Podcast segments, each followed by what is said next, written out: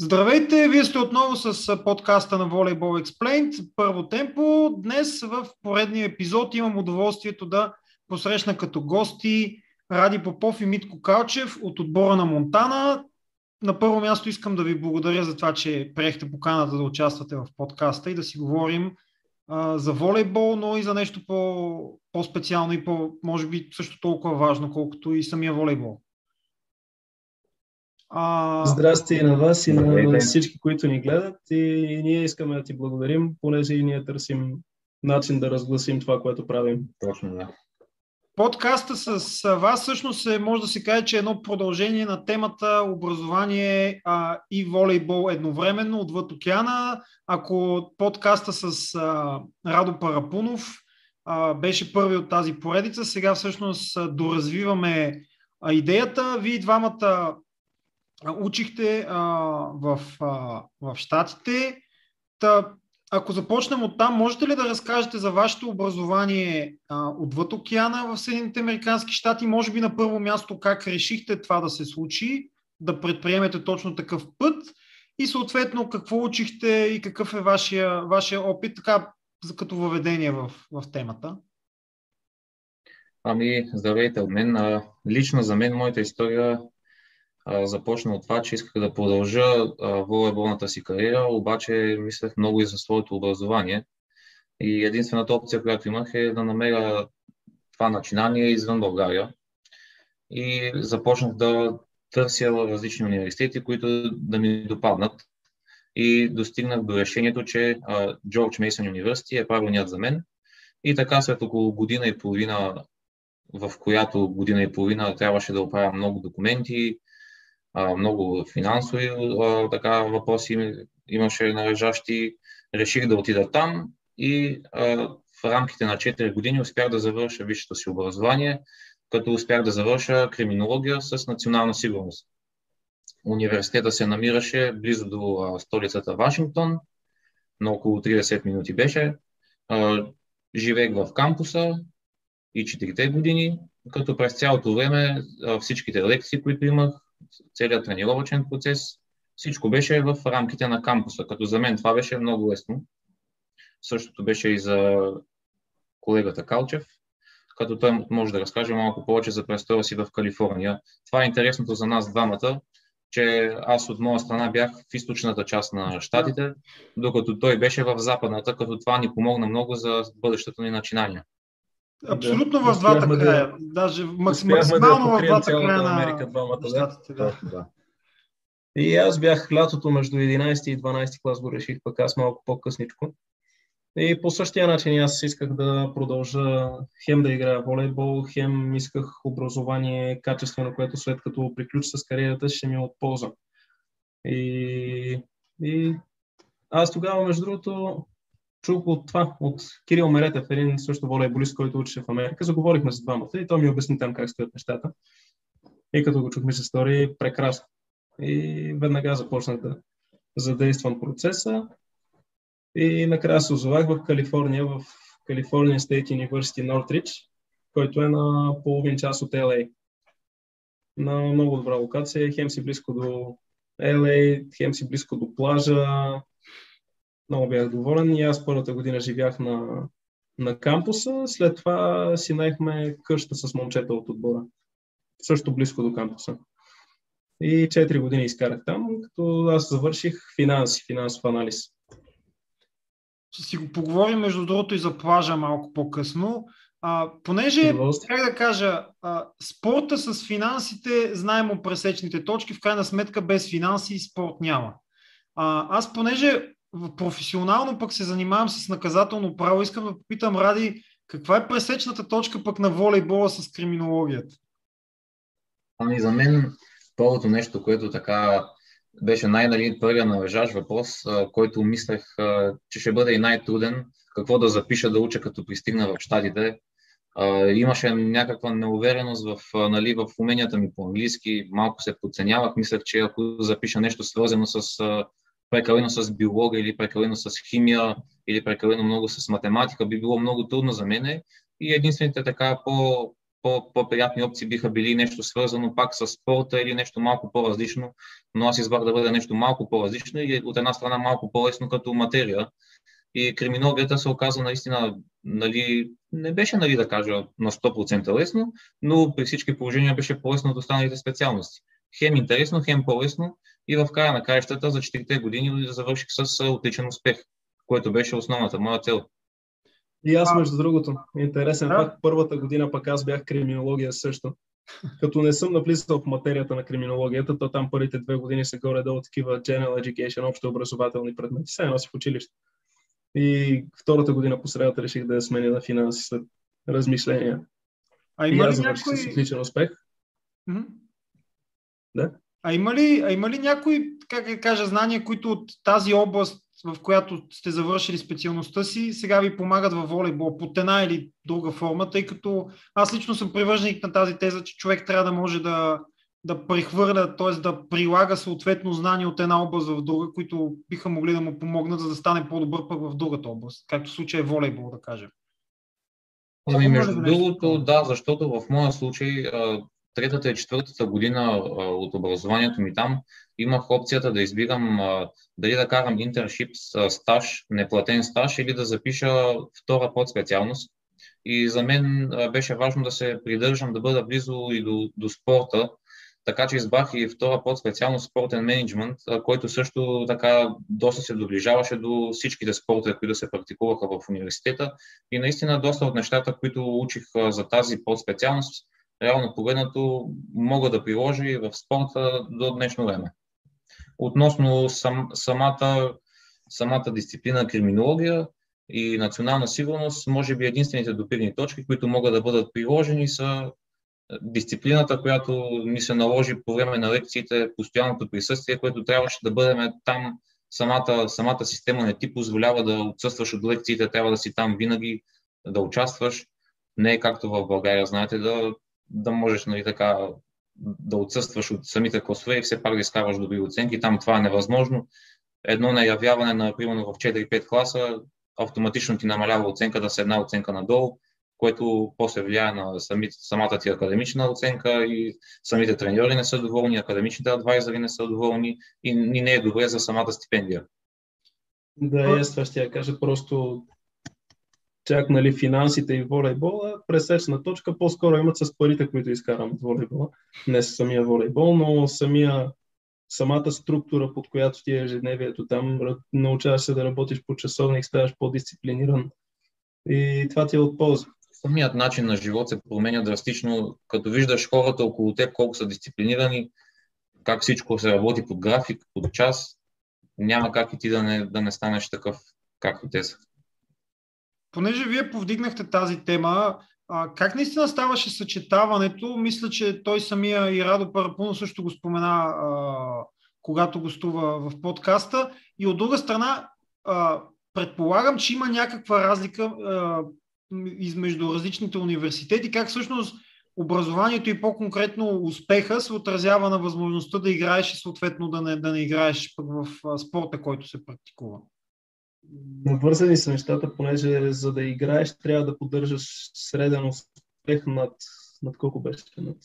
Среден успех над, над българско над 3,50, да. близо казано. И паднеш и под това нещо, има проблем вече. Започват, започват първо наказание, второ наказание, почват да ти а, намалят от стипендията, докато в един момент изцяло ти махат, изключват от университета и все, все неща, които едното следва след друго. Така е устроено, че не можеш да се отпуснеш в едно от двете. Трябва просто и, но... и на двата фронта да се представяш добре. Но реално погледнато за самите спортисти, атлети, това е почти невъзможно да се случи, тъй като има прекалено много хора, които са, които са около нас и около самите атлети и е трудно да се допусне това нещо, защото те съдят оценките на състезателя, съдят нивото му на игра, нивото му на учене, в един момент, ако имаш слаба моментна оценка, започва да ти звънят академичните адвайзери и казват има ли някакъв проблем, можем ли да помогнем с нещо, имате ли нужда от, от, от човек, който да ти помага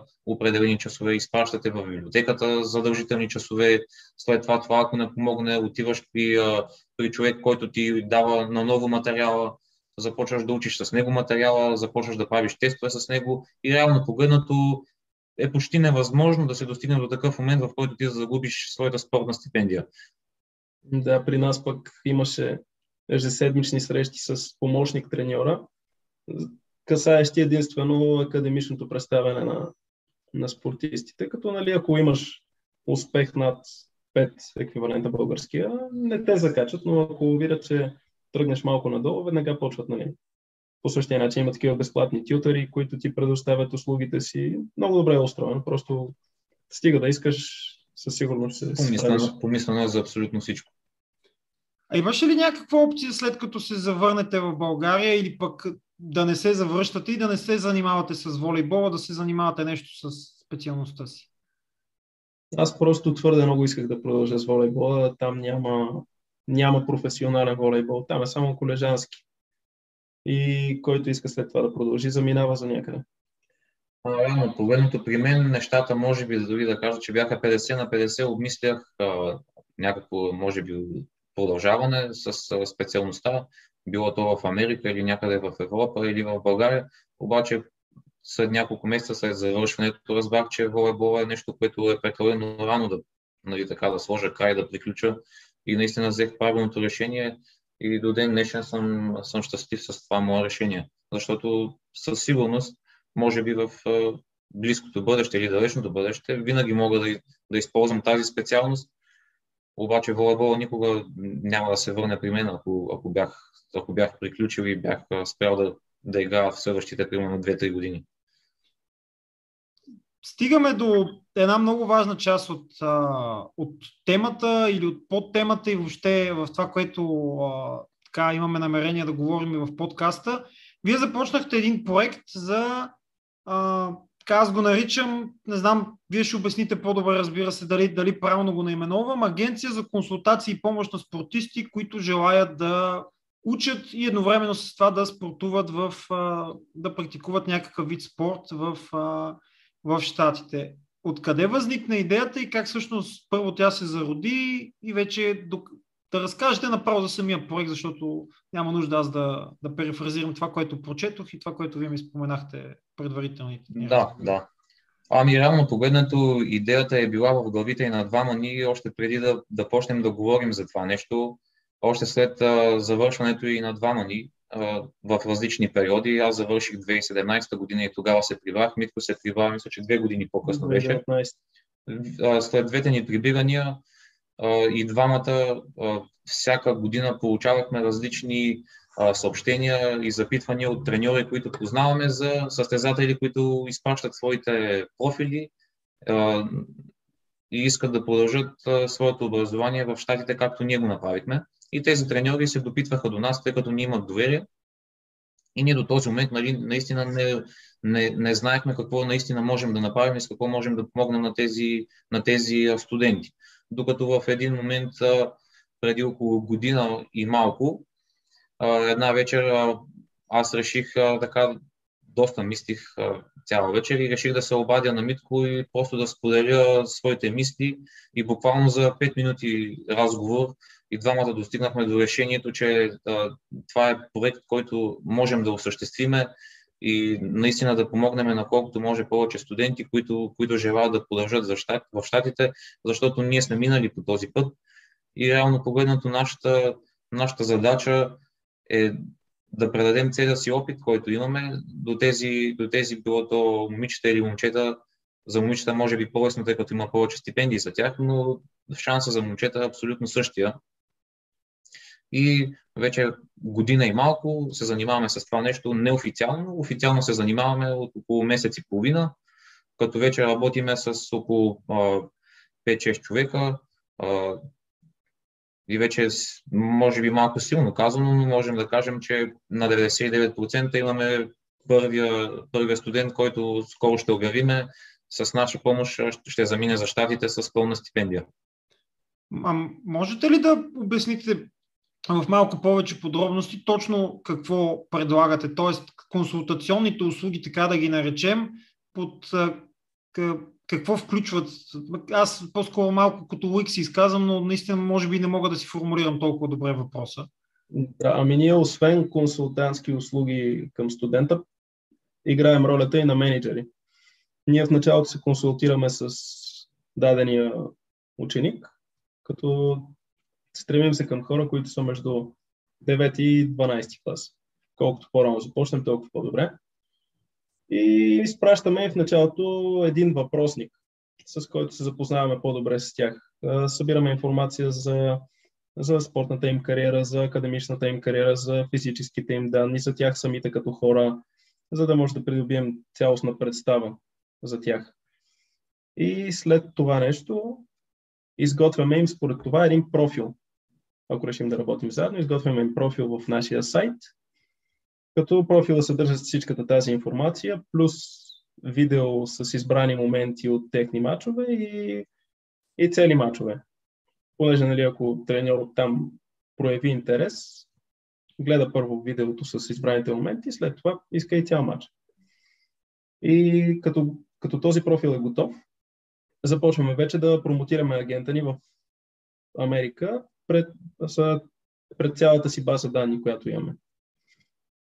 И, и да, и започваме комуникация с треньори, а, отсяваме оферти, търсим това, което е най-доброто за нашия играч, като локация, като а, академични възможности, като спортни възможности, като финансови възможности. Стремим се да оцелим възможно най-добрия вариант. Тоест търси това, се което, Да, давай, извинявай. Това, което разполагаме като база данни, се равнява на абсолютно всички университети на територията на щатите, които предлагат пълна спортна, както и академична стипендия. Това означава за мъже и за жени дивизия 1, дивизия 2, дивизия 3, Ная, JC, като това са може би повече от 3000 университета, като включваш всеки университет, съдържа контакта на главния треньор, на помощник треньора, на координатор по трансферите и на академичен адвайзър.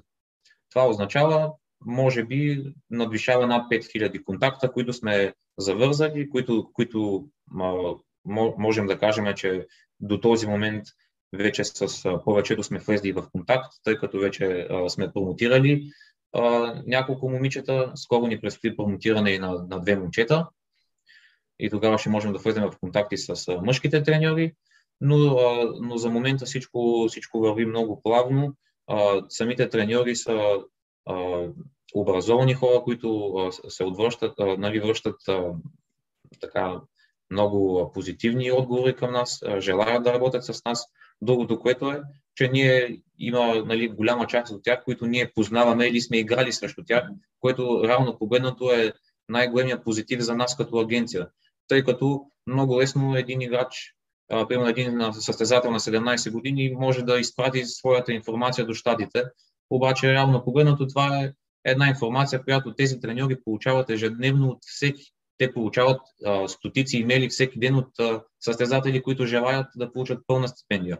Обаче, нашият плюс е, че ние сме а, а, кредитирани хора, които са завършили а, тези университети, играли са на високо ниво и двамата имаме а, така и академични и спортни успехи, които а, много лесно а, самите треньори могат да проверят и могат да се допитат до, до нашите треньори, което прави по-лесна и по- така по, по-достъпна информацията за тях. Така че това е нещо, което е, е наш плюс и с това ще се опитаме да помогнем на всеки, който реши да работи с нас. Да, разбира се, канализира се този процес през хора, на, на които сега на теория предполагам, че е възможно някой треньор да обърне внимание на, на състезател и по директ, директна комуникация. Но разбира се, Абсолютно много по-голям е шансът, ако ти пише човек, който вече, вече познаваш, или пък вече който си е създал, а, нали, Точно така. който работи вече в тази сфера и професионално. А, можете точно ли да така. разкажете механизма на стипендиите точно какъв е, тъй като знаем и дори от, американс, от американските филми едно време еди кой си спечелил стипендии и така нататък. Това от една страна и от друга страна Айде всъщност, може би, разкажете по за стипендиите, после ще ви задам другия. Да. Ами, значи, а, спо, а, така, академична или спортна стипендия за щатите е мечта за, за всеки, както чужденец, интернационален студент, така и за, за всеки студент от щатите, за всяко семейство от щатите. По простата причина, че средната сума на, за 4 годишен бакалавър в Штатите е близо 200 000 долара, което, което е м, така огромна сума. И реално погледнато едно средно статистическо семейство в Штатите, ако има две деца, представете си за каква сума става на въпрос, цял живот изплащат този заем. Самата спортна стипендия, било то пълна или не, се състои от различни компоненти. Основното и, нали, най- и най-големия процент, който можем нали, така да кажем за пълна стипендия, е а, самото образование, което се, което се заплаща за семестъра, за годината и за 4 години. След това а, следва а, Квартира. Квартира, която е следващата нали, така, по, по сума, ако говориме. Квартира, било то в кампуса или в а, апартамент извън кампуса, следва мил планс или нали, така, кеш пари, които се използват за храна за всеки семестър. А, после имаме иншуранс за страховка, която също е нали, така, нали, може би да кажем непосилна сума за интернационални студенти, които искат да отидат там учебници, което също не е малка част, понеже аз си мислех, че защо пък, нали, чак такова има голямо внимание се обръща дали ще покрият учебниците или не, но на мен учебниците за един семестър са ми стигали суми от сорта на 7-800 долара и нагоре. Да, да. И, и системата там също е доста, доста приятна, защото учебниците не, са, не се похабяват един вид да се поръчат чисто нови учебници за, за студента за настоящия семестър и после те да останат в него и реално погледнат да не бъдат никога използвани за абсолютно нищо. В повечето случаи те се поръчват чисто нови за студента като с убеждението, че той трябва да ги запази чисти, да не, да не бъдат надрасквани, да не бъдат скъсвани и след края на семестъра те се завръщат в, в самия нали, център и за следващия семестър могат да бъдат използвани от друг студент, което наистина е нещо, което може да бъде използвано дори в България. И основно, основно това са нали, най- най-така, най-скъпите и най-недостъпни неща, които, които правят цялата спортна стипендия толкова търсена и толкова желана от повечето, от повечето студенти. За интернационални студенти в минимални случаи, говорим, имат нали, по, така, по, по-силни университети, предлагат и едно, ед, еднократни помощи за самото пътуване. Понякога поемат самия самолетен билет, обаче това в много редки случаи. Основното е това, което споменахме. А всъщност... Това също нещо, което да. ги прави толкова желани стипендиите е, че не са неограничена бройка. В дивизия 1 при мъжете, където бяхме ние, университет има по 4 стипендии и половина. 4 пълни стипендии и половина. Като треньора решава дали тези 4 стипендии ще ги даде на 4 човека и ще даде на един човек 50% или ще ги разпредели примерно по 25% на повече хора, те, те избират схемата, по, по която действат. Като стипендиите варират според дивизиите. По-надолу имат други правила. Жените имат повече стипендии, затова е и по-лесно да се намери пълна стипендия там. При самите жени стипендиите са 12 за Division 1 Teams, което реално погледнато е почти целият отбор. Така че доста по-лесно могат да, се, да бъдат намерени стипендии за жени а това, това означава ли, че е по-трудно да влизат, т.е. повече търсене има от страна на при мъжете и по-малко при жените, след като при жените има повече стипендии. Т.е. дават една допълнителна и по-улеснена възможност. Правилно ли е този извод или може би пропускам нещо? Ами по, по-улеснена не мога да кажа, защото с това си знание самите, самите гимназии, самите хай с които са, които са преди това в щатите, самите, как да го кажа, самите семейства, самите студенти знаят какво следва след това и повечето вече са насочени. Примерно, жените знаят, че имат, има повече стипендии и, и, и отделят по-голямо внимание на спорта, докато мъжете от друга страна знаят, че има по-малко стипендии, някои го практикуват просто а, просто като аматьори, просто за да се забавляват с приятелите си и знаят, че след като настъпи 12-ти клас и завършат, дори и може би и не опитват.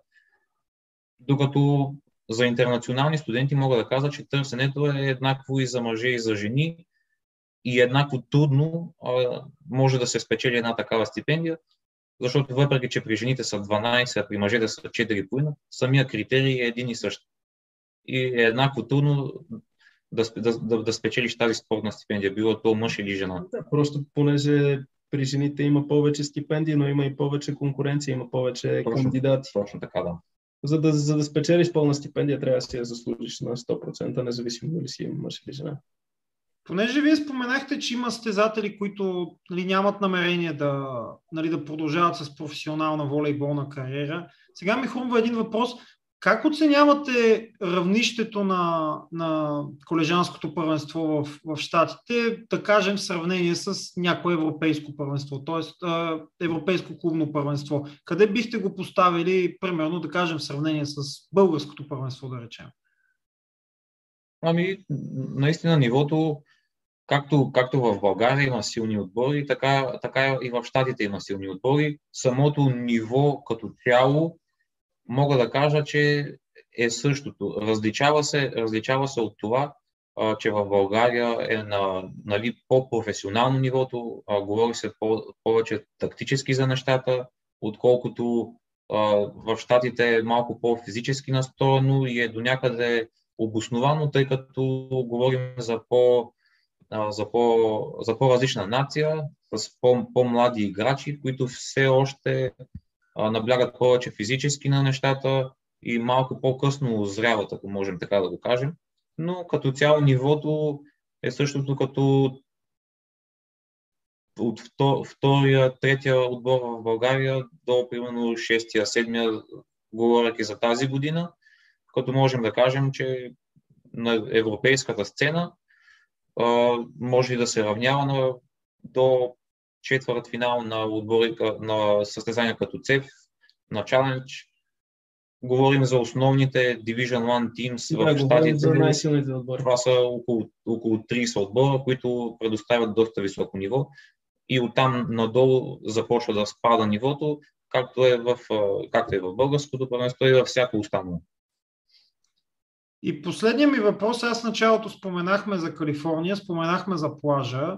Искам да попитам, Митко, понеже ти си много така активен и в плажния волейбол, даже поправиме как е правилното наименование, но с Константин Митев спечелихте националната верига по плажен волейбол. Правилно ли? Шампиони сме на България. Да, да, т.е. ефективно шампиони на България. А, да признавам, винаги си признавам, че, че плажния волейбол не го следя толкова подробно, колкото волейбол в зала, но а, изглежда има, има едно раздвижване и по отношение на база създаването на, на София Бич. Отскоро имате и национален треньор, който е бразилец, с който имах удоволствието също да пусна подкаст. Какво е мнението ти също за развитието на плажния волейбол и къде ни виждаш, защото доколкото си спомням, целта, която е поставена и от федерацията е квота за мъжка и за женска двойка в, за игрите в Париж 2024? Ами, раздвижване в плажния волейбол със сигурност има и това е последните две години. Даже бих казал последната година. Понеже плажния волейбол, след като не знам дали помниш, имаше MTL Beach Masters, една верига. Да, да, да. Тази верига, като мисля, си замина, си имаше... замина във Варна имаше събитие или, или, или, или, или бъркам? Имаше в София MTL Beach Masters приключи 2014 някъде там. Претен така нямаше ли а, правеха коти? Отдавна е нямало. Да, мисля, че беше доста отдавна това, да. Доста отдавна, да. И тогава бяха последните големи турнири с голям награден фонд, с много интерес, с много промотиране. Имаше страшно много публика. Помня в Кърджали го правеха на един стадион по средата плажно игрище пълнеше се, беше уникално. И след това замря всичко. Имаше на година по 2-3 турнира, които се водеха национална верига, но нямаше, нямаше толкова интерес, просто нямаше наградни фондове големи, много замряха нещата, като Онур Кара е собственика на, на София на София Бич като аз не знаех кой е той преди две години, просто на един турнир, аз с предния ми партньор Николай Колев Жицата, играхме на финал срещу него и още и партньора му. И се заговорихме с Онор и си викаме, дай да се пуснем на един турнир заедно. Съгласихме се и двамата и, и на този турнир започнахме да си говорим, като той каза, че нали, е човек с големи финансови възможности и, и е решил да съживи плажния волейбол в България.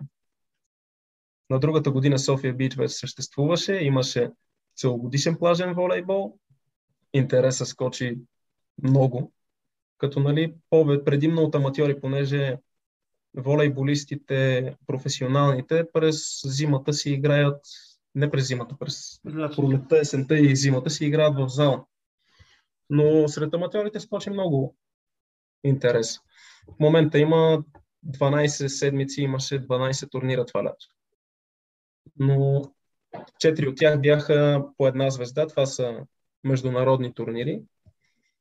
За българските турнири наградния фонд беше добър, но със сигурност за да, за да стигнем до Париж, аз не мисля първо, че Париж е много ми е трудно да повярвам, че е реална, че е реална цел, понеже не, не смятам, че времето е достатъчно за да се създадат две добри мъжки и две добри женски двойки, които, понеже квалификациите за Олимпиада са нещо много трудно. Ние бяхме на един матч да се класираме за детска Олимпиада до, до 19 години с бившия ми партньор Стефан, като за да стигнем до там трябваше да ходим на, квалифика... на квалификационен кръг в Москва, да станем първите три отбора и след това да играем на квалификационен турнир в Турция на другата година.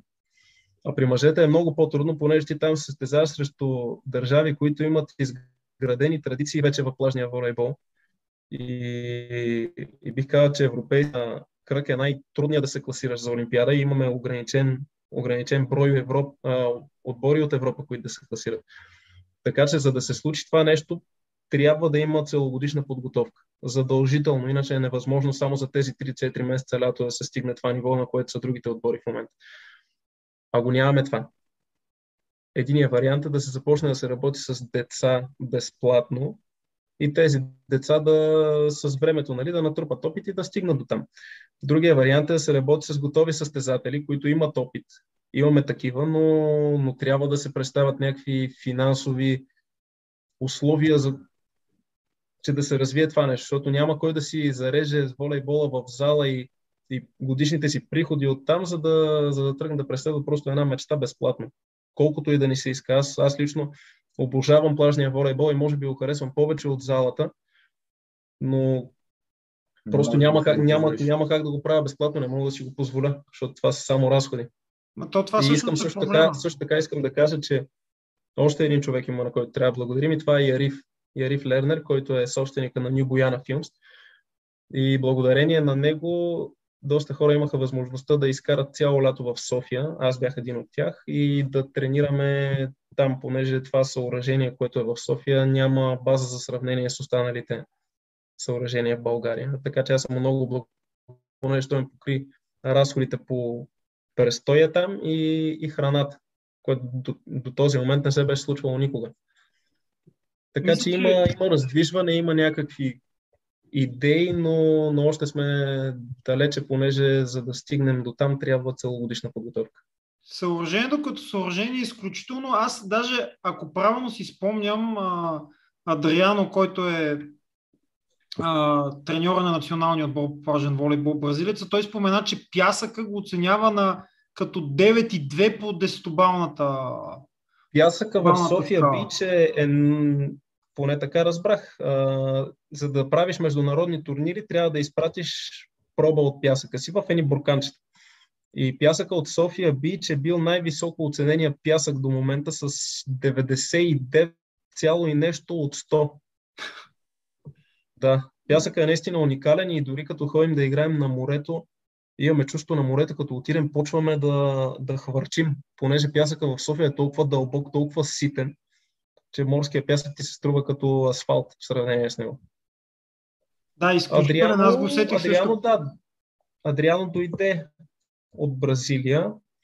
Вече е треньор на националния отбор по плажен волейбол е много смело твърдение, понеже кой ни е националният отбор по плажен да? Да, да, то, аз то с голяма условност не знам, казвам. То реално да, няма... не, знам, не знам кой ни е националният отбор по плажен волейбол, че той да е негов треньор.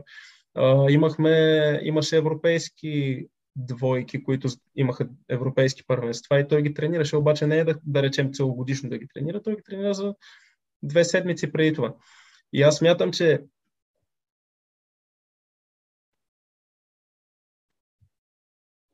която трябва да се предприеме, трябва да се закачи някой български треньор или български треньори за него, които да придобият опит от него и познания, за да може той, ако реши да си тръгне някой ден просто за Бразилия, да имаме български специалисти. Така че, освен целогодишна подготовка, смятам, че без треньори няма как да стане.